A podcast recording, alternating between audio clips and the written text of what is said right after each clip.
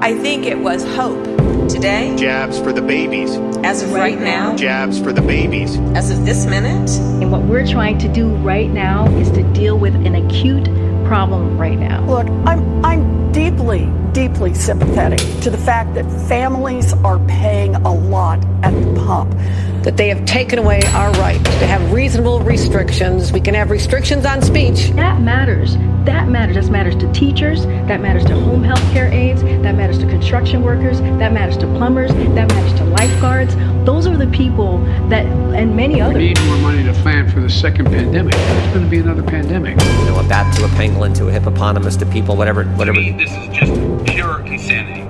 Pure insanity. We are going backwards in time. Are we gonna say no? It's over. We're going back to the dark ages. No, no, stop it. feel like we're almost going backwards. Shocking. Jabs for the babies. Absolutely shocking.